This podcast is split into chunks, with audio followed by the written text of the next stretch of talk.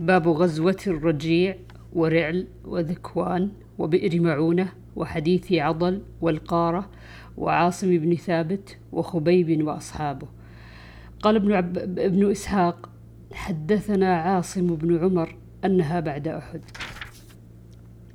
عن أبي هريرة رضي الله عنه قال بعث النبي صلى الله عليه وسلم سرية عينا وأمر عليهم عاصم بن ثابت وهو جد عاصم بن عمر بن الخطاب فانطلقوا حتى إذا كان بين عسفان ومكة ذكروا لحي من هذيل يقال لهم بنو لحيان فتبعوهم بقريب من مئة رام فاقتصوا آثارهم حتى أتوا منزلا نزلوه فوجدوا فيه نوى تمر تزودوه من المدينة فقالوا هذا تمر يثرب فتبعوا آثارهم حتى لحقوهم. فلما انتهى عاصم وأصحابه لجأوا إلى فدفد وجاء القوم فأحاطوا بهم فقالوا لكم العهد والميثاق إن نزلتم إلينا الا نقتل منكم رجلا. فقال عاصم أما أنا فلا أنزل في ذمه كافر اللهم أخبر عنا نبيك. فقاتلوهم حتى قتلوا عاصما في سبعة نفر بالنبل وبقي خبيب وزيد ورجل آخر.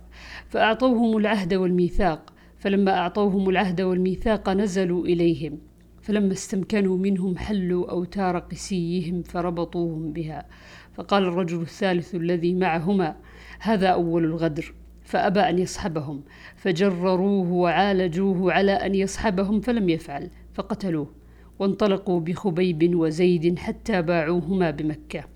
فاشترى خبيبا بن الحارث بن عامر بن نوفل وكان خبيب هو قتل الحارث بن عامر يوم بدر فمكث عندهم أسيرا حتى إذا, حتى إذا أجمعوا قتله استعار موسى من بعض بنات الحارث ليستحد بها فأعارت قالت فغفلت عن صبي لي فدرج إليه حتى أتاه فوضعه على فخذه فلما رأيته فزعت فزعة عرف ذاك مني وفي يده الموسى فقال أتخشين أن أقتله؟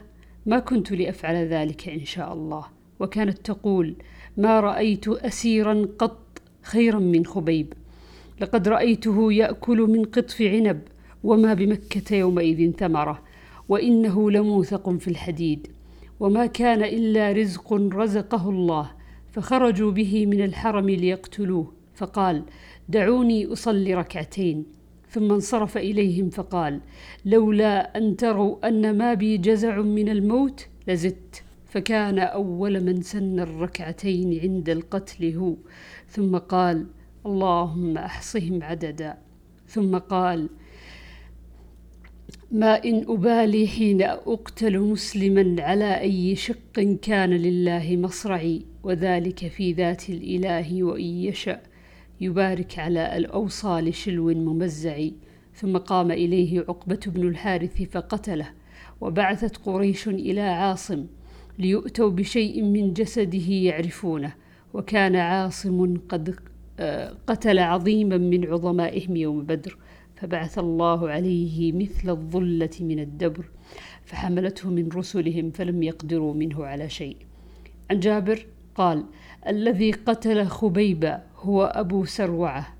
عن أنس رضي الله عنه قال بعث النبي صلى الله عليه وسلم سبعين رجلا لحاجة يقال لهم القراء فعرض لهم حيان من بني سليم رعل وذكوان عند بئر يقال لها بئر معونة. فقال القوم والله ما إياكم أردنا إنما نحن مجتازون في حاجة للنبي صلى الله عليه وسلم. فقتلوهم.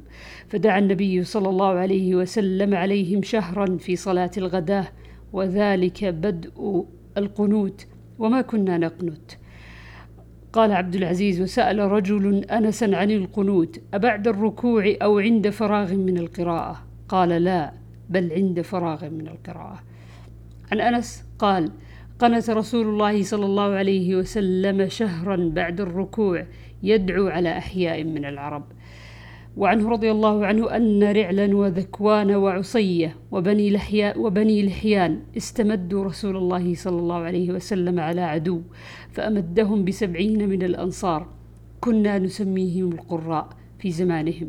كانوا يحتطبون بالنهار ويصلون بالليل حتى كانوا ببئر معونة. قتلوهم وغدروا بهم. فبلغ النبي صلى الله عليه وسلم ذلك فقنت شهرا يدعو في الصبح على أحياء من أحياء العرب على رعل وذكوان وعصية وبني لحيان. قال أنس فقرأنا فيهم قرآنا ثم إن ذلك رفع. بلغوا عنا قومنا أنا قد لقينا ربنا فرضي عنا وأرضانا. وعن قتادة عن أنس بن مالك حدثه أن نبي الله صلى الله عليه وسلم قنت شهرا في صلاة الصبح يدعو على أحياء من أحياء العرب على رعل وذكوان وعصية. وبني لحيان. وزاد خليفة حدثنا ابن زريع حدثنا سعيد عن قتادة حدثنا أنس أن أولئك السبعين من الأنصار قتلوا ببئر معونة. قرآنا كتابا نحوه. عن أنس أن النبي صلى الله عليه وسلم بعث خاله أخا أم, أم سليم في سبعين راكبا وكان رئيس المشركين عامر بن الطفيل خير بين ثلاث خصال. فقال يكون لك أهل السهل ولي أهل المدر أو أكون خليفتك أو أغزوك بأهل غطفان بألف وألف. فطعن عامر في بيت أم فلان فقال غدة كغدة البكر في بيت امرأة من آل بني فلان ائتوني بفرسي فمات على ظهر فرسه. فانطلق حرام أخو أم سليم وهو رجل أعرج ورجل من بني فلان قال كونوا قريبا حتى آتيهم فإن آمنوني كنتم وإن قتلوني أتيت أتيتم أصحابكم. فقال أتؤمنوني أبلغ رسالة رسول الله صلى الله عليه وسلم فجعل يحدثهم فأومأوا إلى رجل فأتاه من خلفه فطعنه. قال همام أحسبه حتى أنفذه بالرمح.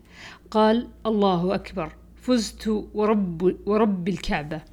فلحق الرجل فقد فلحق الرجل فقتلوا كلهم غير الأعرج. كان في رأس جبل. فأنزل الله تعالى علينا ثم كان من المنسوخ إنا قد لقينا ربنا فرضي عنا وأرضانا. فدعا النبي صلى الله عليه وسلم عليهم ثلاثين صباحا على رعل وذكوان وبني لحيان. وعصية الذين عصوا الله ورسوله. عن أنس بن مالك رضي الله عنه قال لما طعن حرام بن ملحان وكان خاله يوم, يوم بئر معونة قال بالدم هكذا فنضحه على وجهه ورأسه ثم قال فزت ورب الكعبة. عن عائشة رضي الله عنها قالت استأذن النبي صلى الله عليه وسلم أبو بكر في الخروج حين اشتد عليه الأذى فقال له أقم. فقال يا رسول الله أتطمع أن يؤذن لك؟ فكان رسول الله صلى الله عليه وسلم يقول إني لا أرجو ذلك. قالت فانتظره أبو بكر.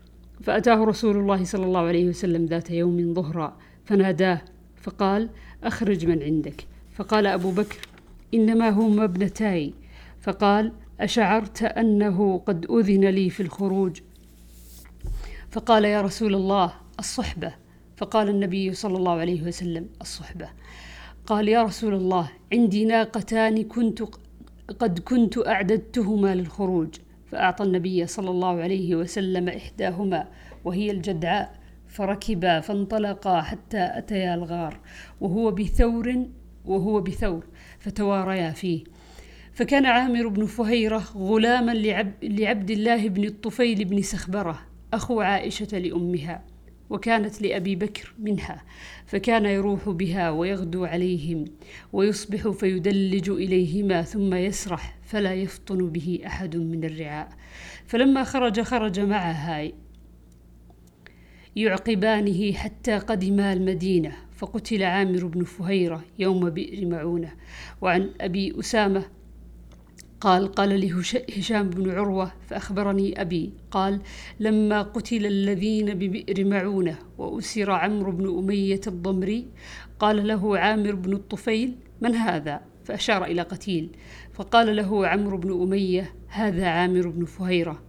فقال لقد رأيته بعدما قتل رفع إلى السماء حتى إني لأنظر إلى السماء بينه وبين الأرض ثم وضع. فأتى النبي صلى الله عليه وسلم خبرهم فنعاهم فقال إن أصحابكم قد أصيبوا وإنهم قد سألوا ربهم فقالوا ربنا أخبر عنا إخواننا بما رضينا عنك ورضيت عنا فأخبر فأخبرهم عنهم وأصيب فيهم يومئذ عروة بن أسماء بن الصلت فسمي عروة به ومنذر بن عمرو سمي منذرا سمي به منذرا.